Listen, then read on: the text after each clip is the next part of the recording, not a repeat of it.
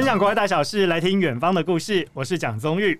跨国工作呢，是现在全球的趋势。诶，台湾派驻国外的形式也很多元哦，像是媒体。有特派记者、特派员，那么企业呢，有海外派驻的员工，政府单位也有驻外管处。但是身处异地，除了工作任务的磨合，生活当中的跨文化适应也有很多学问。今天远方我们特别来邀请大家用听的体验一下，欢迎退伍的武官 Tino。嘿，终于你好，各位听众大家好。哎、欸，你刚刚不是说开场用西班牙文跟大家问候？Hola todos，¿cómo estás？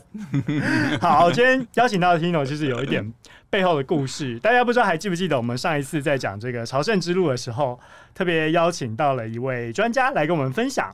哎、欸，当时呢，就有一位听众正在环岛的路上训练他要前往朝圣之路的体能训练，然后呢，他也是我们的忠实粉丝，Tino 就是今天来到节目当中的这一位。对，真的很巧，居然在路上听到别人在聊自己，那时候感觉怎么样？很惊讶，而且也是一个。很算是巧合吧，因为本来就规划要去西班牙做超生之路这趟旅行，所以在台湾做徒步环岛的训练，嗯，然后先认识台湾，哎，结果就在路上听到这一段访谈，就觉得哎，这也是一种意外的巧合，人生就是很多这种意外的事情发生。那时候想说，哎，是在讲我吗？对对对对对，没错，就是在讲 Tino。好，今天讲到 Tino 呢，为什么要邀请他来？大家刚刚听到了，哎，先用西班牙语。Hola，跟大家问好。另外一个就是他为什么还想要可以去朝圣之路？因为你现在退伍了，所以你现在可以在规划很多的呃环球旅行。我相信这是很多人很羡慕的。这也是跟你过去工作有很大的关系，因为你经常就是待在不同的国家。是不是跟我们先分享一下你在这军旅生涯当中待过哪些国家？那么驻外的这个经验，嗯，待了多久呢？嗯。呃，很幸运的就是，一般军中啊，一般军人可能在军中服务的期间，可能没有像我有这么多次出去的机会。嗯、那个人就算很幸运，大概这中间因为受训啊或工作的关系呢，去过了瓜地马拉、西班牙、秘鲁、巴拉圭等等。嗯，大家有没有发现这个国家有一个共通的地方，就是刚刚他开场，Hola 都是西语系的国家，对不对？对。好，那你第一次派出在国外的时候，会不会紧张？讲不紧张绝对是骗人的啦，嗯、包含我现在在这个录音室，我也有点小紧张。这毕竟也是我的第一次，我就把第一次献给宗玉这样子。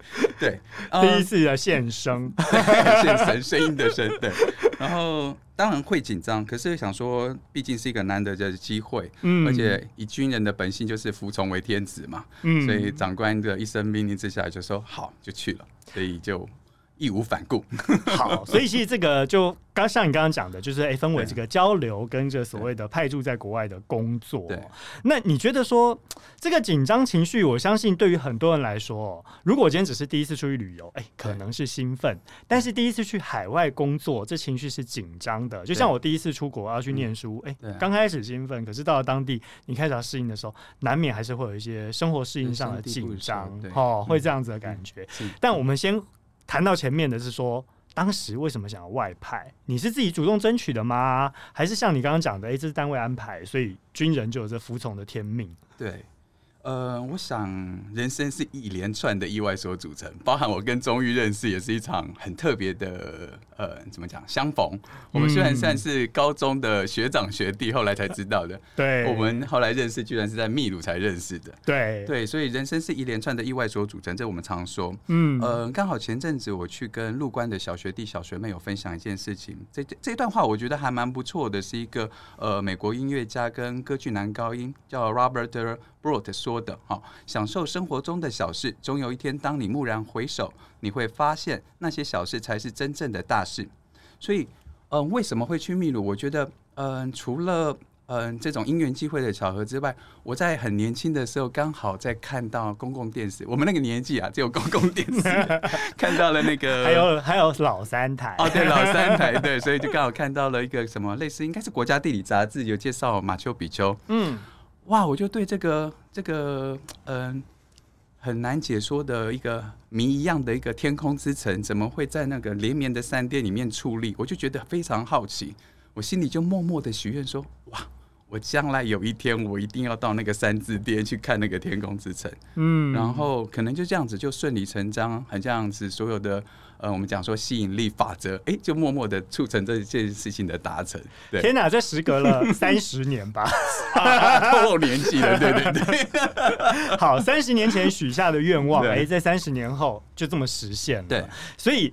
你那时候跟我讲的时候，还说：“哎、欸，你看到马丘比丘，哎、欸，第一次感动到落泪，是什么样的感受？”真的，因为终于也去过马丘比丘嘛，对不对？是。然后它有一个上坡的路段，然后就是在走走过一个大概也要大概三十分钟的路段，然后一个转弯，然后你就会看到那个马丘比丘的全景。对，整个山城、天空之城的全景，嗯，所以那种感动到现在我讲还都会有起鸡皮疙瘩的感觉，因为那个时候是你会觉得天哪，我怎么此时此刻会在这里？我是何其幸运，我可以在这里看到这样的呃奇景，而且它后来是所谓的世界的呃新的七大奇景之一嘛，嗯，所以不不不包包含是说这样的呃壮丽的奇景让我震撼，包含是我说。哦，一路军旅生涯有这样的转折，最后能在秘鲁服务工作，嗯哼，然后在看到这个景象的时候，哦，那种震撼感，哦，就让你潸然泪下。广告台词是阿布啊，我要熊等西啊，然后那个此刻的感受是哇，天哪，我之前许愿的地方，天哪，我在这里耶，对，成真。然后我我我还很好玩的是，当我又有时间的时候，我就坐在那个草地上，面对着那个马丘比丘，然后我就把眼睛闭上，再打开，确定那是真的，我想说嗯。再打开一次啊！对，他在，他没有走。我是谁？我在哪里？没错，没错。结果真的就是，哎、欸，三十年前许下愿望，我终于现在人就站在这里。好，我相信马修比丘带给大家很多震撼，这也是对于你来说，哎、欸，是很重要的一个人生的记录跟里程碑。当然，也是因为工作的因缘际会，促成了你小时候许下的这个愿望。但是要到国外，我觉得一个很先决的条件，除了说，哎、欸，你。勇敢冒险的精神以外，还有呃，你愿意去尝试新的事物。更重要的是一个所谓沟通能力。在这个外语的部分呢，因为在当地是讲西班牙文，对，那你这个外语条件是怎么培养的？当初有就学过西班牙文了吗？其实这也是又是另外一个巧合。嗯，因为当时我们学校就是我们那时候叫政战学校，现在叫政战学院。是，那当时是有外文系的，啊、然后它外文系里面又有英法西俄四个组。嗯，那当然，以一般的人的常常法想法，就是哎、欸，当然是英文组为第一。嗯哼。可是我可能成绩没有那么好，所以就顺推到了西西班牙文。嗯哼。对，然后有这个机会就开始接触了西班牙文。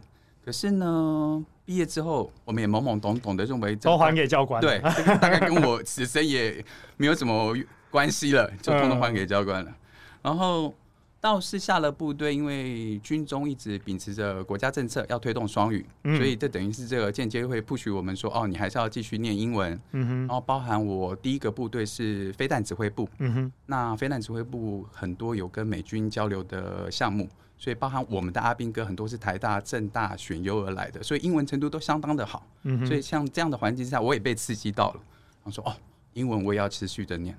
所以，因而也有这样的机会。当初是甄选考试的时候，我有占了一点外文上的便宜，这样子。嗯、对、嗯，好。所以其实也因为这样环境，就是变成 push 你说哦，我要继续去把第二外语给学好。当然，包括你刚刚讲这个英文，可能也是基本的要求条件。是。但是你刚刚跟我们讲说，第一次派驻国外很紧张哦。对。那你那时候去，在这个外文又需要去沟通的情况之下，我相信你第一次出去，然后刚到这些西语系国家，然后你应该在这个语言上。那时候西班牙文就已经可以游刃有余的跟他们直接沟通了吗？没有喂、欸，其实还经过一番蛮大的挣扎跟挑战的。嗯，尤其又是呃，像我以前的老板，他自己本身是在西班牙学的硕士啊、博士，所以我也很习惯听他的西班牙文口音、西班牙文用字。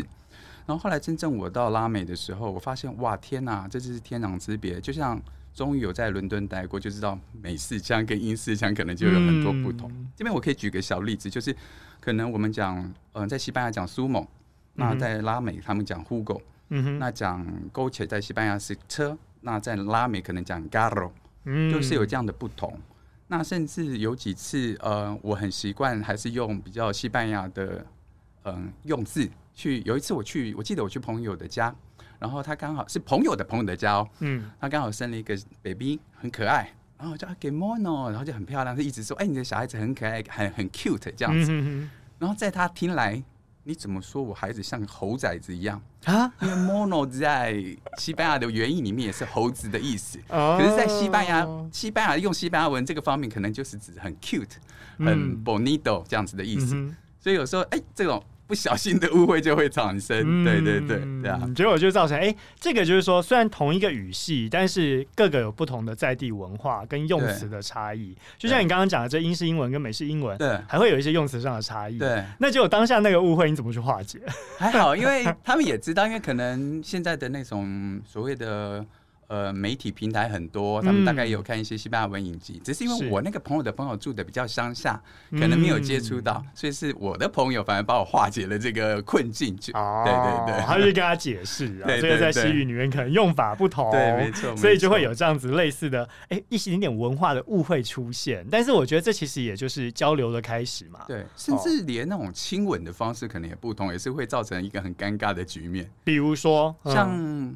呃，拉美他们习惯打招呼的时候，特别男生可能就是握手哦，嗯，女生的话可能就要脸颊碰，就是男生碰到女生要脸颊碰脸颊，或者女生跟女生会脸颊碰脸颊。嗯哼，那呃，之前我在瓜地马拉受训的时候，我已经习惯是一次，瓜地马拉是碰脸颊一次。嗯哼，后来等到我后来去呃巴拉圭的时候，他们的习惯要两次哦，碰脸颊要碰两次。对，那我常常就是因为习惯是一次，然后我就离开了。这样很失礼吗？就是会把那个女生留在原地，在那边，那时候就很尴尬。对，没错，没错。所以每个地方真的都是一个新奇的体验，不同的一个生活方式。好，所以人家说尬聊，结果他碰到的是。尬脸，对 对对，然后留下的是一个尴尬的女子愣在那边。哎，你怎么只有碰一次这样子？还有一次更更糟糕，怎么讲？你知道军人的男生在一起总是会讲一些黄腔嘛，对不对？嗯。然后加上我们的那个有一个特别的用字，有一天他们就是说，哎哎，Dino，你有没有看书啊？那个要明天要考试了啊，因为我很忙，我就回了一句说，呃，No he podido coger un libro en todo el día。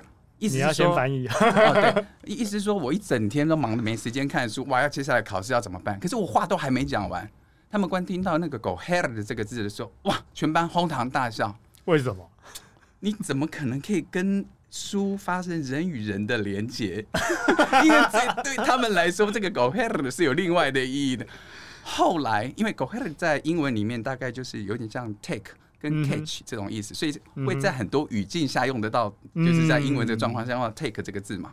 所以后来我每次用这个字，我都要非常小心，要不然就被遭到讪笑，一不小心就开了黄腔。其实我没有那意思，对。但是万一如果有女士在场，你会更尴尬。没错，没错，没错。对，所以就你知道，就是可能像我们讲。连台语有没有？南腔北腔都？台湾那北浊水溪以北、浊水溪以南可能都有不同，这样对，甚至还会分很多啊，海线呐，海口 Q 啊，或者说你可能还有闽南腔，还有什么福建说法，哇，这真的是很多。好，你刚刚跟我们讲，这些都是你碰到的一些状况。嗯，大家可能也会对这个语言当中，经常说。从这个开黄腔开始啊，嗯、学脏话开始啊，对开始慢慢进入到文化当中。嗯、我其实特别在你来之前，我还去找了一下相关于西班牙文的一些笑话，啊、可能也跟当地有一些文化上的关系。我觉得我先拿一个 YouTuber 他们的对话来猜一下好了，好，给你猜猜看。好，西班牙跟葡萄牙边界叫什么？哈，边界叫什么？这是笑话吗？冷笑话吗？好，脑筋急转弯，叫做牙缝。OK OK，好好，好，或许这个就是大家开始在学语文的时候，可能会听到这种类似的笑话。大家先去缓和这气氛。Okay, 我相信你在学西班牙文的时候也碰过这很多状况。对，然后大家都说，哎、欸，你今天只要在这个西班牙跟葡萄牙，你可能就觉得他们身心浪漫嘛。对哦，生活上可能在其他人看来会觉得是懒散。来吧，看一下浪漫的部分。有一个人去一家卖卡片的店。特别问店员说：“哎、欸，你们情人节卡片上面有没有写着‘给我唯一真爱’的那种卡片？”然后结果店员跟他说：“有啊。”结果这个顾客就跟他讲说：“那给我来八张吧。”所以这是真的反映了西班牙人生性浪漫这一块哦，会就会有这样子类似的笑话。然后另外一个比较幽默一点是说啊，有一个市民去到市政厅，就他发现哎、欸，怎么？办事员都没有半个人在，他就问了其中一个还在的人，就问他说：“请问一下，这边下午不办公吗？”结果那个人就回答说：“不是，他们呢只是上午不办公，下午是连来都不来。”不过西班牙是有一个那个午觉的习惯，是真的真的是这样吗？然后这个午觉就睡到傍晚下班，可能他们的午餐用餐时间也稍晚，大概是一点多两点吧，可能休息就要两两点到四点。所以你经常也去碰到这种要洽工然后找不到人的状况。这个时候我就不得不佩服，就是我们台湾的银行的那个业务人员，哇，那个手脚之快，我都好。我只要我从那边回国之后，都觉得我每次去台湾的任何一家银行，我都觉得哇，我好感佩我们的银行业务员都是手脚如此迅速，这样 超高效率。好，那我们来对照一下，这其实只是文化上的差异啦。你像在这种西语系国家，对，普遍都有这样的状况吗？你去银行办一件事情，平均要花多久时间？哇！光排队可能就要三十分钟以上哎、欸，排队三十分钟，然后基本基本的哦。比如说你去开个户，全程要花多久时间？我哦，我记得我第一次在瓜地马拉开户的时候，大概一个小时。嗯，在台湾大概十分钟就搞定了吧？哇塞，对吧？台湾其实真的很高效率，没错没错。哦，对，好，这是我们刚刚看到就是文化上的一些差异。嗯、那因为文化差异也会反映在你们沟通的一些。语言障碍上，对你自己有没有因为这个语言障碍跟沟通的这个误解闹出一些笑话？就像刚刚讲的，啊，常常就是可能用字上的不同啊。嗯、呃，哦，我还记得我第一次去去秘鲁的时候，嗯哼，然后我们习惯可能说还是要打打牙祭，吃一点所谓的我们这种华人的食物嘛，嗯哼哼，对不对？那基本上应该也很好找，其实就是华人说，或者说我们讲的中式的餐厅其实很多。嗯，那西班牙文里面讲说所谓的中式的餐厅就是 restaurante chino。嗯哼，啊哈。可是我在哎秘鲁的街上看不到这样的字眼，找不到 chino 找不到餐厅。对，终于后来也去过秘鲁，发现他们其实都叫 chifa。对，他们用这个字是源自于广东人在那边讲吃饭吃饭。对，后来他们把中国的就是我们讲的中式餐厅都叫吃法。所以这个就是你那时候要找中式餐厅找不到，结果最后发现哎，去都是广式的。对对，没错，甚至你进了这种吃法。你用中文叫餐大概也没什么问题哦，真的吗？对，这么方便。对，像什么炒饭，它可能就叫炒饭啊，因为它直接直译过去。对，OK，所以大家就到了秘鲁，不用担心这个问题。但是，哎，你刚刚讲到的瓜地马拉跟西班牙跟巴拉圭也可以这样吗？没有，没有，完全天差地别。那有什么差别呢？呃呃，什么差别？其实像是呃用字上也不同。嗯，像我们想象中哦。举一个例子，我们讲，像我先去，呃，先去了，哦，应该是说我学了一个叫 tortilla，tortilla 在西班牙里面它是呃马铃薯烘蛋，OK，好，你可以想象它是一个还蛮扎实，有蛋，然后有马铃薯，会让你吃得饱的东西。这就是大家如果想到西班牙菜，呃，必点的佳肴。西班牙烘蛋，然后它叫 tortilla。那我到了瓜地马拉，我会想说，哎，好像不错嘛，每天都有帮我们，因为它菜单会先写，哦，今天的中餐有 tortilla，我想说，喂。哎，不错嘛，军中的伙食啊，每天都有多地啊，那这样我也饱足了，这样子。嗯，结果发现不是，他们的多地啊，只是一个薄薄的玉米饼，玉米饼啊，对，这完全是跟你刚刚讲的西班牙烘蛋落差很大，我想象中的完全不一样。对，好，所以这个也是跨国，虽然说同一个语系，但是我跨国以后文化又有不同。对，好，那你因为要去适应这么多，嗯，虽然都是西语系国家，但是要去适应不同国家的文化，甚至说用词的差异，还有生活上的习惯也不同。你有没有一些认识当地风土民情自己的方式？嗯，我我一直认为，就是我们常讲说“行万里路，胜读万卷书”嘛。是，嗯、对，很多的方式，包含我在这个几个国家待过，认识了所谓的西班牙的天主教文化。嗯哼，然后那那那终于也知道那边的所谓的建筑啊、艺术啊。嗯哼，这边都是要你要去走去看，才能亲身的感受到。包含我们刚刚讲的秘鲁的天空之城的印加文化。嗯，瓜地马拉迪嘎金字塔的玛雅文化，嗯、以及哦，我也有去玩智利，智利的复活节岛的那个我们讲波利波利尼西亚的那种海洋文化，嗯、其实就是你要去亲身感触，你才会知道那个不同。因为我们可能在荧幕上或者是在书本上那种间接经验，跟你所谓的人，呃，身处在现场的那种身历其境的那种直接经验还是不同的。嗯，呃，像刚刚讲的那些地方，我倒觉得。可能你跟旅行社啊什么的，可能还是有机会去参加。嗯哼，我更觉得是，如果要认识一个文化，如果你有跟当地的朋友认识，能到他们的家去过他们的节日，可能会感受更深。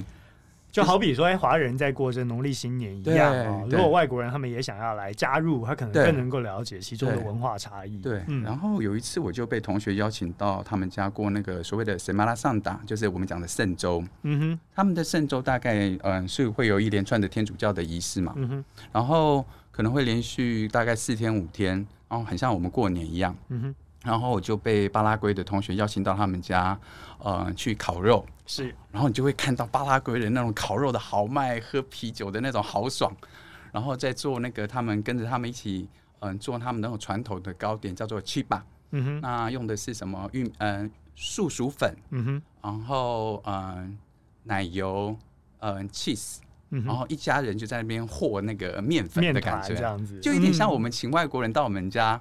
一起来包水饺，对对对，就是那种感动，就会觉得说哇，你可以在那个环境下感受人家的那种家庭的温馨，然后真正好像在体验那样的生活，就会觉得很棒。然后接着他就让我更深入的去了解他们另外一个所谓的嗯，一个叫做嗯，Camino del Cielo，嗯哼，天空之境的这个一个文化。那他们这个活动通常是举行在所谓的圣周五 Viernes Santo，嗯哼。然后他们会在这个打娘娘灯的这个地方举行，嗯、然后他们会排用他们当地的一个柑橘掏空之后，把果肉掏空之后，灌上那个蜡烛，嗯、然后做等于点油灯，会排到两三公里长。哇哦，那很壮观，很壮观。然后入夜之后就全部把它点燃，嗯、然后迎接那个游行的队伍从远方向进来，嗯、然后一直到一个湖中，嗯、然后你看着湖中的倒影。然后你可以完全感到感受到那种神圣梦幻那种感觉，哇！你自己那时候当下应该觉得这是一个很不一样的感受，但是也很感动，很感动。而且你也没有看过这样的场景，为什么会有那么多人？只是因为宗教的虔诚，有点像我们现在那个马祖绕境的绕境的概念。对，然后你就完全把那种哎情境想象在那个上面的时候，就觉得哇，原来不同的宗教都有相同的影响力。嗯，前提是你要先有同学愿意邀请你到他们家里去呀。那你要怎么去跟对方？哎，不管说打交道啊，还是说跟他们有互动啊？对，要主动一点吗？嗯，其实还好，因为可能因为也学西班牙文的关系。嗯，我我不知道中有没有觉得，你学了一个国外语言之后，你大概会受这个文化多少有一点影响。嗯，然后大概会说，哎。变得也比较热情开放，然后跟人很容易相处这样子。对，好，这是同学邀请到家里面，第一个记得到当地要先去呃认识。朋友，对对不对啊？不管说可能是工作上的伙伴，或者说你在当地认识的邻居，都是一个。因为毕竟你去的目的是工作，嗯哦，那是直接融入其中的生活，而不是说我今天观光客，哎，我今天来了不起就是八九天十天我就离开了。那种走马看花跟你深入当中是完全不一样的状态。是这个是有人邀约。那另外呢，如果旅行的方式就是，哎，你趁在当地工作，然后你刚好有休假，出去旅行，其实也是认识当地文化的一个模式，对不对？对，没错。嗯，呃，秘鲁当然像我们。刚刚讲到秘鲁，光是它的观光资源，可能大家就的至少略有耳闻。嗯哼，那我就这边就先不提秘鲁的部分，反正我想提一个，嗯、呃，不知道中有没有听过一个对指点？嗯，对指点，它是在一个呃，应该是说在几何学跟地理学上用的一个名词，是好，就是贯穿球心的两个顶两个端点，这个叫做对指点。嗯哼。那你知道台湾的对指点在哪边吗？不知道，就正在巴拉圭哦。所以我绕过半个地球以后，刚好正对巴拉圭。对，就是我们一个一个线体直接打穿球心，我们就会出现在巴拉圭。好，我们来解释一下对指点。我相信大家可能听得会有点一头雾水。想象一下，你拿一颗橘子，你如果拿一根竹签或筷子，嗯，哦，从这个橘子的地头，嗯，插到底。对，到了对面，对，这个就是对指点。没错，没错，没错。所以这个就是台湾的相对位置，地球的另一边啦。对，然后你就可以想象，我们现在是这样站立着在台湾，是你在想巴拉圭，另外有一个人是脚对脚对，跟着你一样这样站着。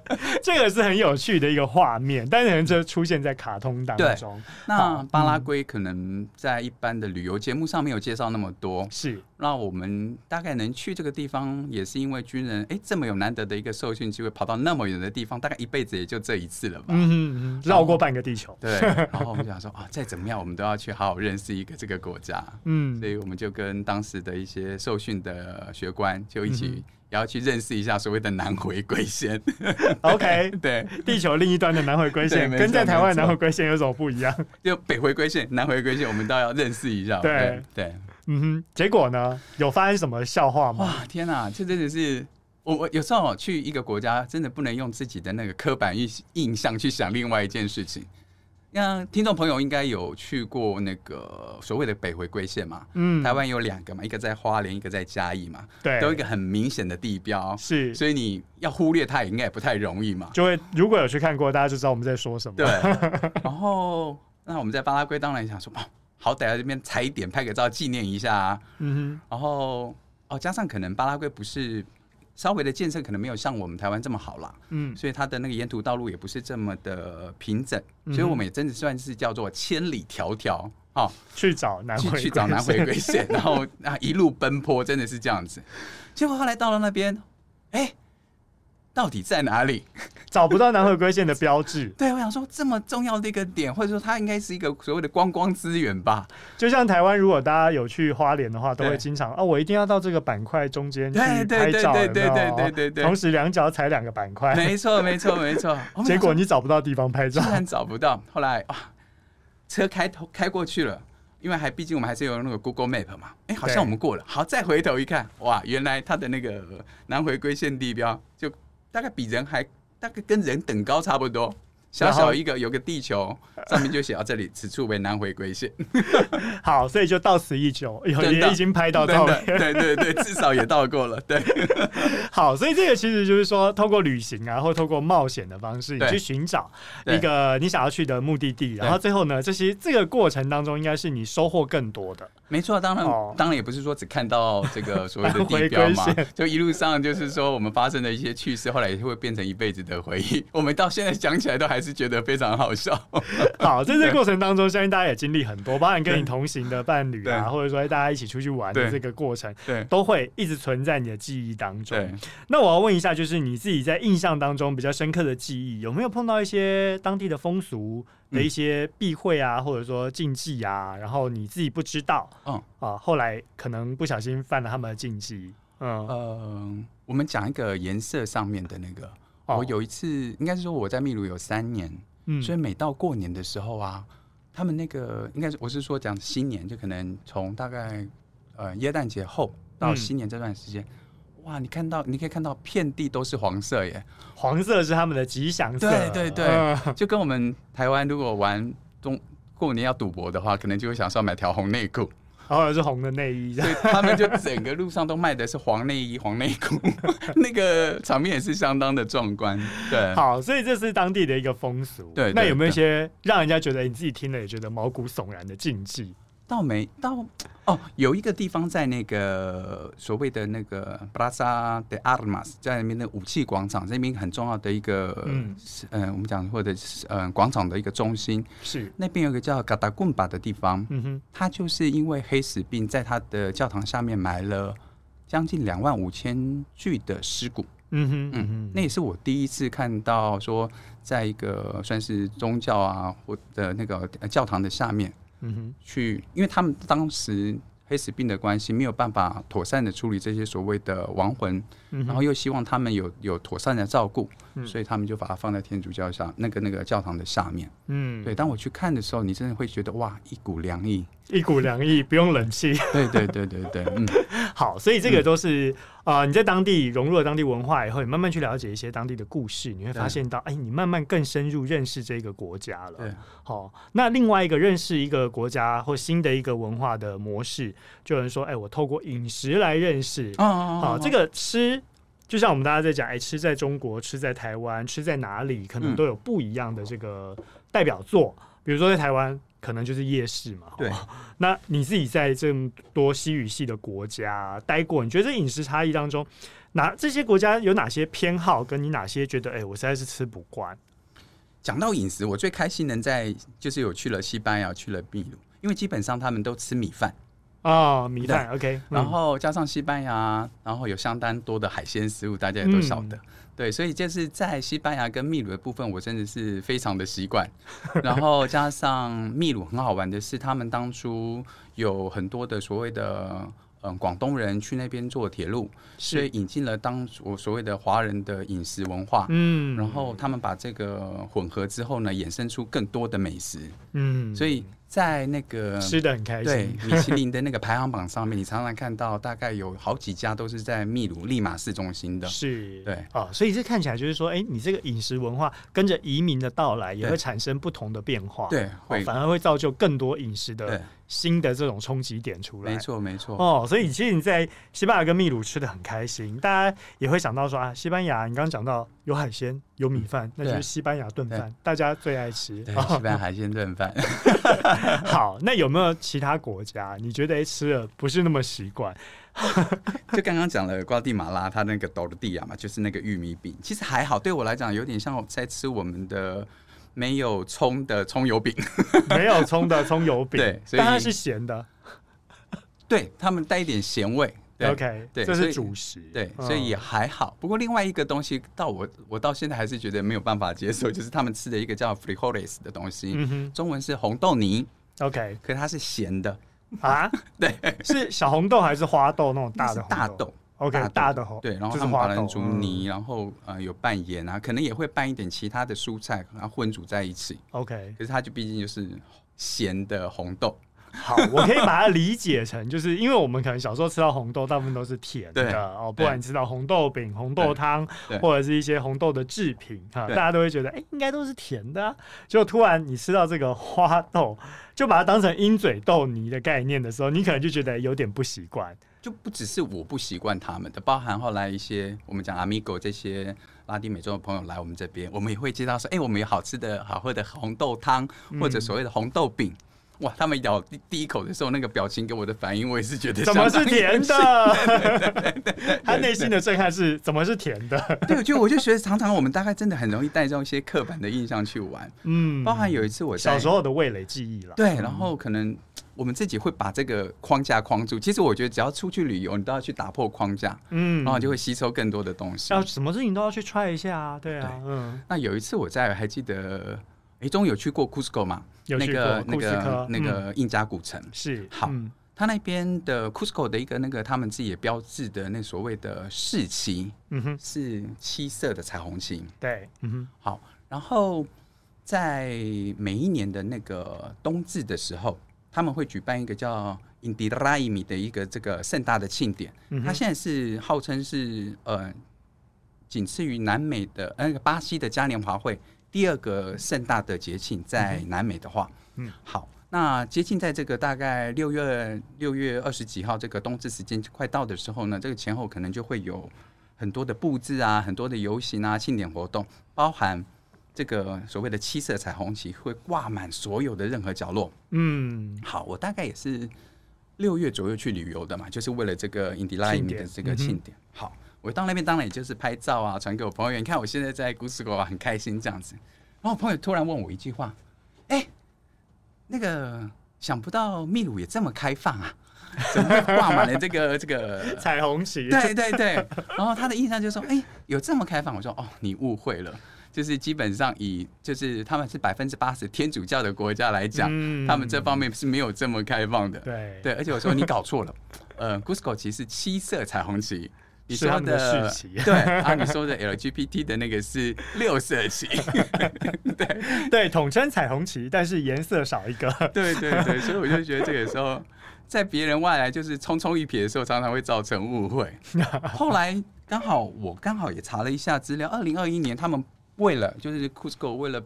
呃，区分这个混淆啊，后来在他们的七色旗的正中央也画了一个，就是后来放了一个所谓的太阳的一个 logo 在上面啊，因为是印加古城的太阳子民嘛，对，没 错没错，所以这样就可以啊，厘清掉很多大家外界的误解。对对对，好，我觉得这是一个很棒的一个文化的冲击，嗯、然后你也因为这样子就更深入了解当地。对，好，但是大家都觉得，哎，西语国家像你讲的啊，都变得比较热情主动啊。对。会会不会有部分人还是比较排外？哦，我待过的这几个国家算是蛮幸运的，哦、因为像西班牙，大家也知道，它就是比较国际化的一个国家了。嗯，然后秘鲁更好玩，是那它这个中间在呃一九九零年到两千年这个时间，还是一个日裔的总统当政。